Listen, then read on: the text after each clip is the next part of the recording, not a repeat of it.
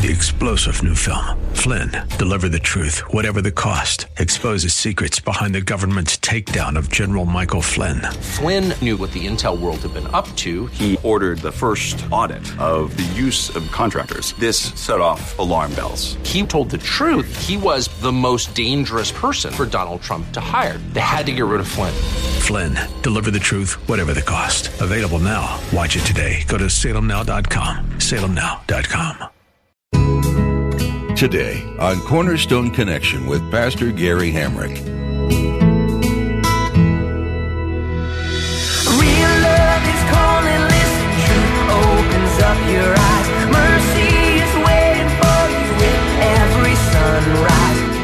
Don't let your motive be, I want to see if I can turn heads. Just dress in a way that is honorable and modest. Now, the word modesty here is actually the Greek word kosmios, and we get our English word cosmetics. So he, he's saying, go ahead, you know, cosmetics, not a bad thing. Dress modestly, kosmios. Splash a, little paint on it. doesn't matter. If it, it, it, anyway, I mean, just, you know, it's okay. You don't, don't have to be all plain Jane. You know, it's okay to look nice, look your best. But if your motive is, I want to turn heads, well, well, then that's, that's a reflection of the heart. This is Cornerstone Connection, the radio ministry of Pastor Gary Hamrick of Cornerstone Chapel in Leesburg, Virginia. Pastor Gary is teaching through 1 Timothy. What is your motive when choosing what to wear? In today's message from Pastor Gary, he teaches you through the book of 1 Timothy what it means to dress honorably. To dress honorably means to dress in a way that is modest. Pastor Gary teaches that this doesn't mean you have to be a plain Jane. You can still look nice and wear makeup, but with modesty. Your motive shouldn't be to turn heads, but to dress in a way that is honoring to the Lord. Your beauty comes from Christ within. At the close of Pastor Gary's message today, I'll be sharing with you how you can get a copy of today's broadcast of Cornerstone Connection. Subscribe to the podcast or get in touch with us. But for now, let's join Pastor Gary in the book of 1 Timothy, chapter 2, with today's edition of Cornerstone Connection.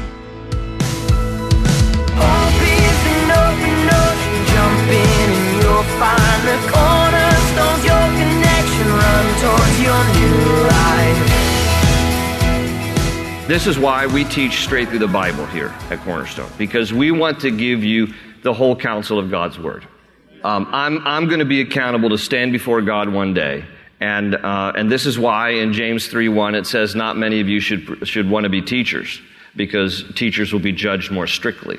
And, and, I, and I need, with a clear conscience, to be able to say to the Lord, I did my best, Lord, and, and, I, and I did my best to go through all the Scripture and deliver the whole counsel of God. And so this is one of these passages where, you know, it's, it's, uh, it's a little difficult. It's a little, it's a little tricky. I need to uh, walk very carefully and tiptoe through some of this. I, I want to say a few things before we actually get into the text. First of all, there's no other world religion that validates and values women like Christianity. I mean, when you look at how much Jesus valued women and how tenderly he interacted with them, Christianity and, and being a Christ follower is, is the one world religion that values and treats women with the dignity that they deserve. Muslim women cannot say that. Hindu women cannot say that. Buddhist women cannot say that. Even Jewish women. Listen, and some of this that I'm about to say will play into this text. There's a Jewish rabbi in Washington, D.C., who read an article in the Washington Post where they had quoted me, and so he called me, and, um, and we've developed a friendship. But he's, he's not a believer in Jesus, he's, he's a, an, a very strict conservative Jew. But I've been to his synagogue. He invited me down to his synagogue. He's been here to Cornerstone. We've had many lunches together. You, you go into his synagogue, and the, the synagogue is uh, separated with a partition between the two, and men sit on one, one side and women sit on the other. So even among, even in Judaism, you go to the, to the western wall, to the Wailing Wall today in Jerusalem, women have their own side. You don't mingle with men. And so there's a whole separate section. Christianity is the one world religion and it's more than a religion, we know Christianity is a relationship with Christ that values and esteems women and integrates women unlike any other world religion. And the reason is because Christianity is true to God's original intent and design. God created male and female, and He created male and female with equal value. And the uniqueness and distinction of male and femaleness should not be blurred. Otherwise, when you blur those lines, then the value becomes blurred and the equal and unique contribution of the sexes is lost. And we're, we're living in that day right now. Part of the reason why this passage it makes some people a little nervous or anxious to, to walk through this is, be, is because the more our culture has, has made an intentional effort, and I think you all would agree with me on this, made an intentional effort to become a genderless society. The moment you start saying things that like, hey, God has specific roles for men and God has specific roles for women, people are like, oh no, not now you've just, you've defined the sexes and we don't like that because we're trying to just blend it all together. And that's now the whole problem with the whole sexual identity, gender identity confusion, uh, bathroom issues. Okay, everybody follow me with this? The, the public restrooms now and, and all of this, all of this nonsense. And, and so because culture and society is moving more in that direction, we want to be a genderless society because then if we're genderless, now we'll be more equal. Well, that's, that's just ridiculous. I mean, God has uniquely created men and women distinct and wonderful and valuable and equally so. And so, so why, why all of a sudden do we think that just by creating a genderless society, we're, we're going to uh, uh, help, help the value and distinction of men and women? We, we aren't. We're just blurring the line into obscurity.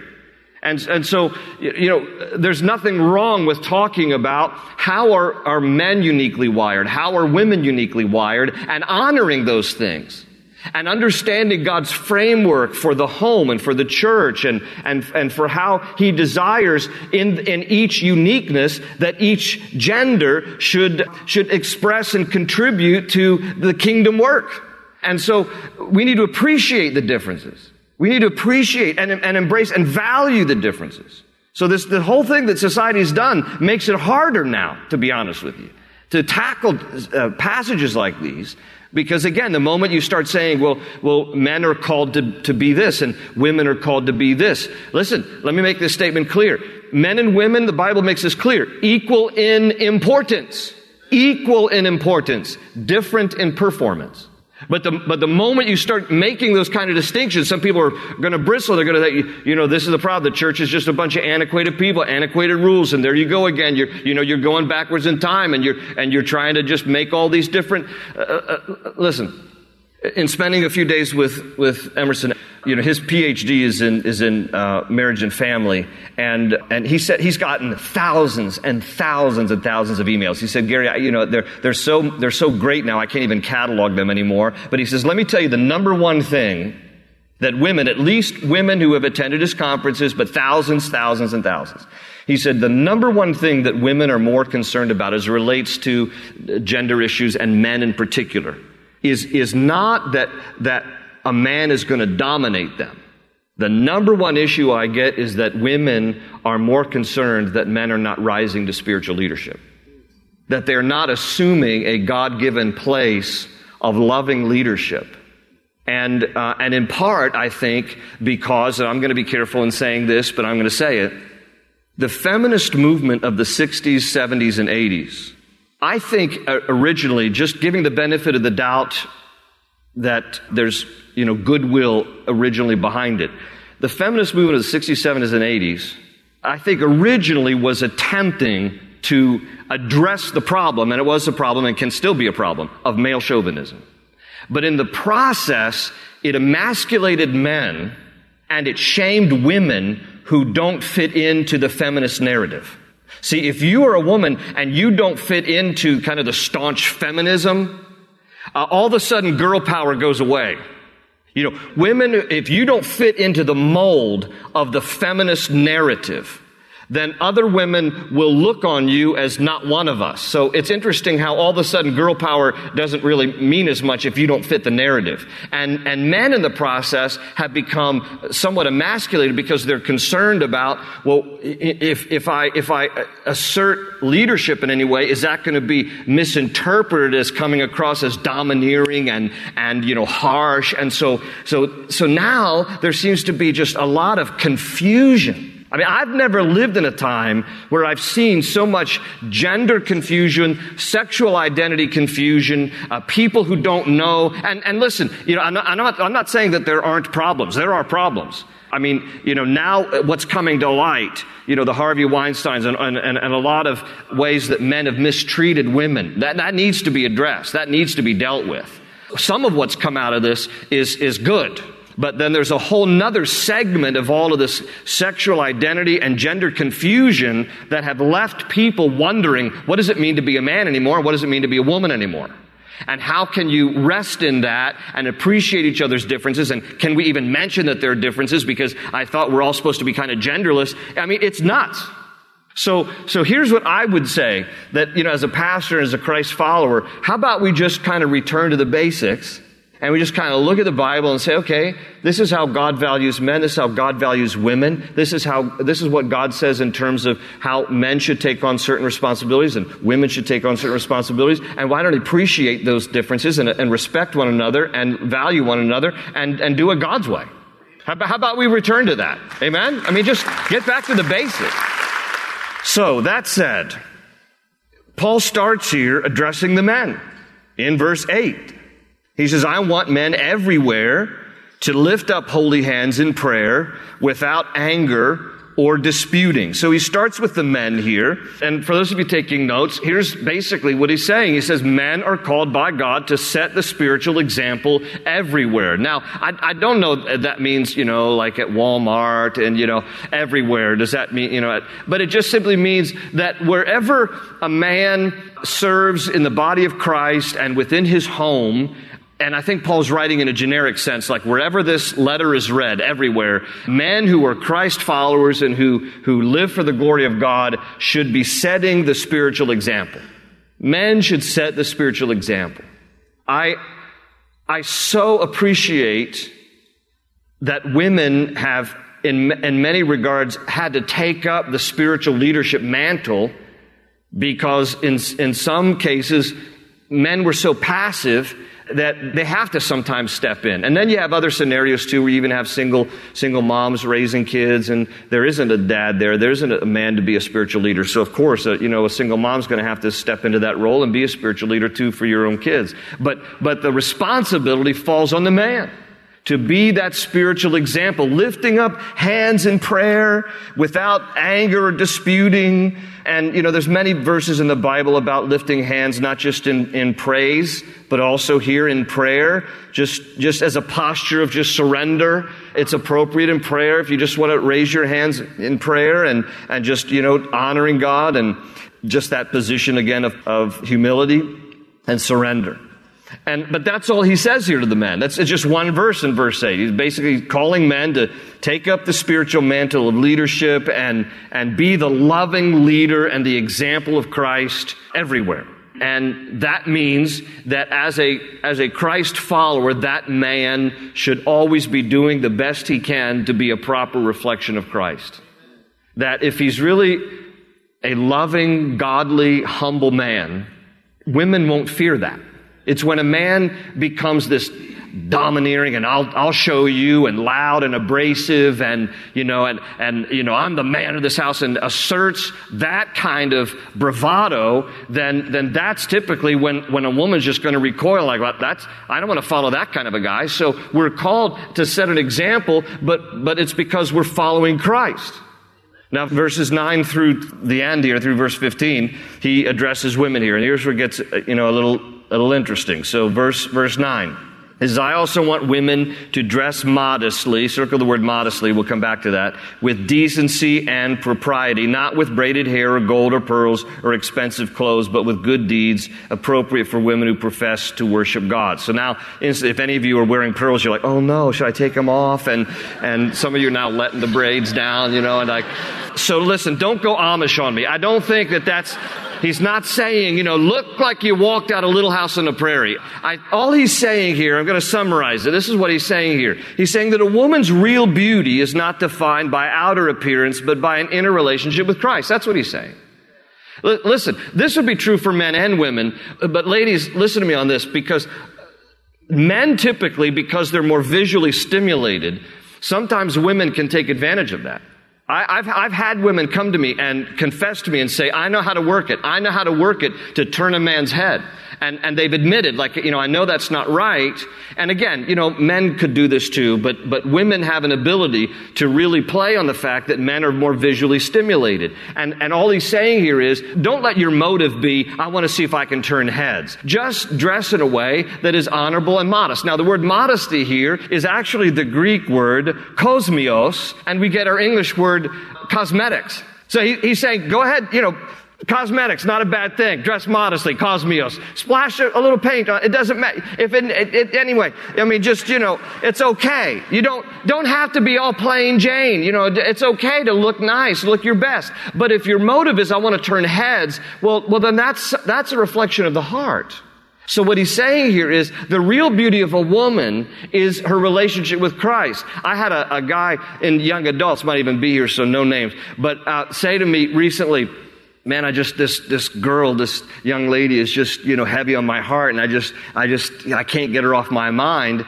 And I, I, asked him a few questions, but one of the questions I asked was, is she a godly woman? Does she love Jesus? And he goes, oh yeah. And he says, that's one of the most things I find attractive about her. And, and that's true because what Paul is saying here is that it's not, it's not just about all this outward stuff, but it's about an inner relationship with, with Christ. But then in verses 11 to 15, he talks about how a woman should learn in quietness and full submission. I do not permit a woman to teach or to have authority over a man. She must be silent. Okay, let me, let me pause there and then we'll, we'll read on. Again, part of the makeup of the synagogue is important to understand here. Paul talks in 1 Corinthians, I think it's chapter 15, uh, talks about being silent in, in church as well. And here's what you need to know about the dynamics of a typical Jewish synagogue. They, they again had men on one side, women on another side. And what would sometimes happen is in the middle of a reading from the Torah, back in the day, a woman might stand up and ask her husband, because even husbands and wives couldn't sit together. So she's yelling across the synagogue, Hey, Moshe, what, what does that mean? And Moshe would be like, Well, what it means is, and then there'd be this. And so Paul's like, Hey, hey, hey, ladies, listen. If you want to ask your husbands a question, ask them at home, but don't disrupt because we want there to be some order and propriety in the church. So that's what he says to the letter to the Corinthians in his, in 1 Corinthians. And, and so what he's saying here is something somewhat similar about, you know, remaining silent. He's just talking about here the same kind of propriety in worship.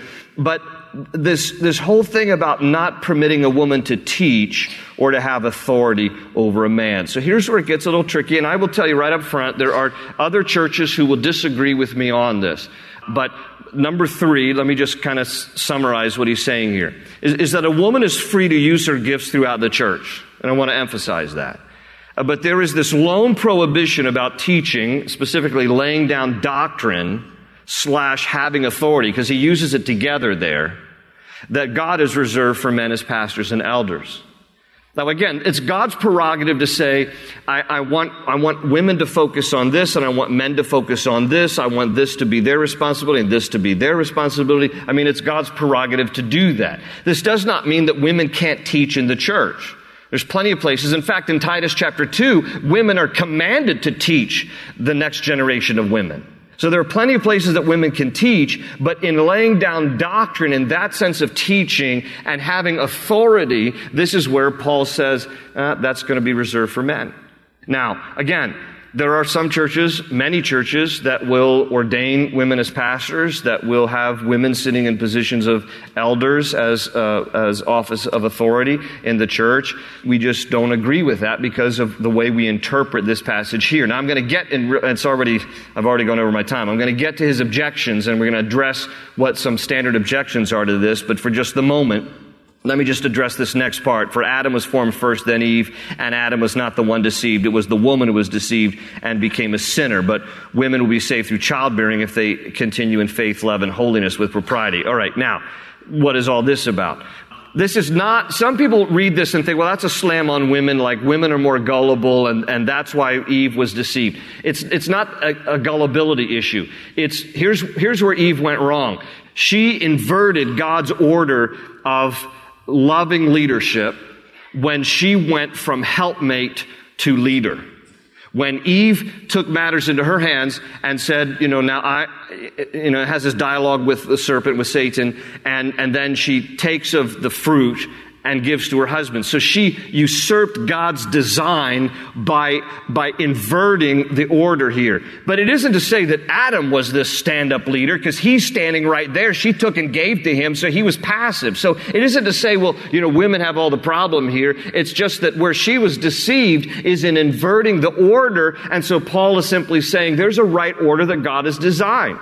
Now again, listen, I, if, if some of you take issue with this, don't email me. Send Jesus at heaven.com. I'm just trying to tell you that, that he's saying that there's an order that he wants in the home. There's an order of authority in the church. And, and it isn't at all to diminish the wonderful contribution and giftings of women. There's just this lone prohibition. So I don't want any lady leaving here feeling like, well, can I not serve in the church? Yes, you can serve anywhere. There's just this one area of laying down doctrine slash authority. By the way, this is also prescriptive for the church. It doesn't mean that women cannot be wonderful CEOs, prime ministers, and presidents. That's clearly the case where women can be wonderful in other positions of leadership in corporate world or government, but God has prescribed something in the church. In the church. Now, what's this last part, though, about women will be saved through childbearing? This sounds a little Mormon here. And if they continue in faith, if you know anything about the Mormon faith, that's where they go with this. Here's basically what, what he's saying here. He's saying here that the woman's importance will never be lost because by God's design, He has given the woman the vital place of doing something that no man can do, which is having babies having children, and her influence will be in raising the next generation and investing spiritually in those children whom she has birthed or adopted and brought into the family, into the home. And Timothy himself, the recipient of this letter, is a perfect example of this because in 2 Timothy, you don't need to turn, but in 2 Timothy 1 5, Paul says, I have been reminded of your sincere faith, which first lived in your grandmother Lois and in your mother Eunice, and I am persuaded now lives in you also. The, the credit for Timothy's faith was given to his mother and his grandmother. There's no father or grandfather mentioned. It was the influence of godly women in his life. So in other words, ladies, if you, if you bristle a little bit at the idea that, well, wait a minute, are we, we're not supposed to be in positions of authority in the church, you know, what, uh, that makes me feel like some kind of second class. Listen, there's something in particular that God has reserved for you that no man can do. And the wonder and beauty of the miracle of giving birth and the, and the spiritual influence of your children should never be diminished. That has a, an inestimable value of the contribution in raising the next generation. And you know, what is that saying? The hand that rocks the cradle rules the world. Because it's, it's true of the influence of women and, and uh, their ability to, to nurture and to love and to spiritually uh, raise their children. Now, I'm going to save the objections to next week, but here, but I'll tell you what, I'll tell you what the objections are and then we'll talk about this next week. Well, this is Paul's opinion because he says in chapter 2, verse 12, I do not permit. We're going to talk about that. So, this is just Paul's opinion. This isn't what God says. And then the other typical objection is this is first century advice, but times have changed. So, we'll take a look at that next week.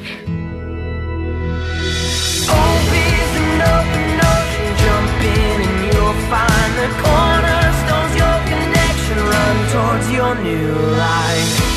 Thanks for tuning in to Cornerstone Connection. Pastor Gary's teaching in 1 Timothy may be at an end today, but you are encouraged to continue studying for yourself. God speaks through His Word, and He wants to interact with you as you read. We're so glad you joined us, and we'd like to let you know that we're praying for you, our valued listener. With each new edition of this program, is there anything happening in your life right now that we could specifically be lifting up to the Lord? Or anything God's doing that deserves some rejoicing? If so, please let us know. Give us a call at 703 771 1500. That number again is 703 771 1500. Would you join us in praying for your fellow listeners too? Pray that the gospel message would be heard loud and clear every time they tune in, and that their hearts would be changed by Christ. Pray too for Pastor Gary and this ministry that we would remain focused on God's truth and not on what we desire. Thanks for praying. If you'd like to learn more about Cornerstone Connection, or if you're in the area and would like to come visit us in person, visit our website at cornerstoneconnection.cc. That's all for today. Join Pastor Gary next time for more from 1 Timothy, right here on Cornerstone Connection. They say you're a wandering soul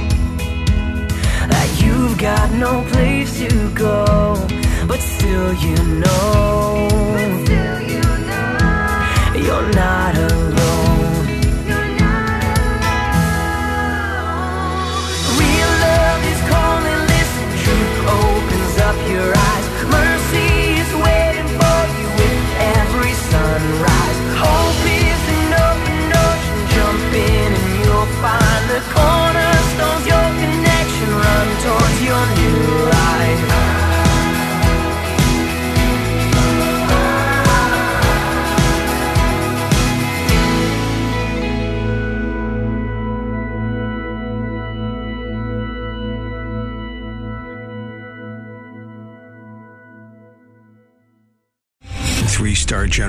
Michael J. Flynn, head of the Pentagon Intelligence Agency, knew all the government's dirty secrets. He was one of the most respected generals in the military. Flynn knew what the intel world had been up to. He understood its funding. He ordered the first audit of the use of contractors. This set off alarm bells.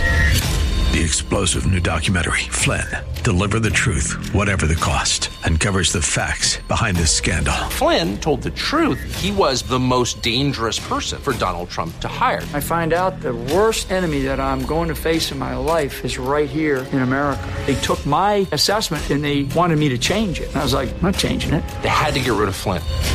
With in depth interviews, archival footage, and never before seen personal records of the man behind the headlines. I just felt like I was drowning. Flynn, deliver the truth, whatever the cost. Available now. Watch it today. Go to salemnow.com. Salemnow.com.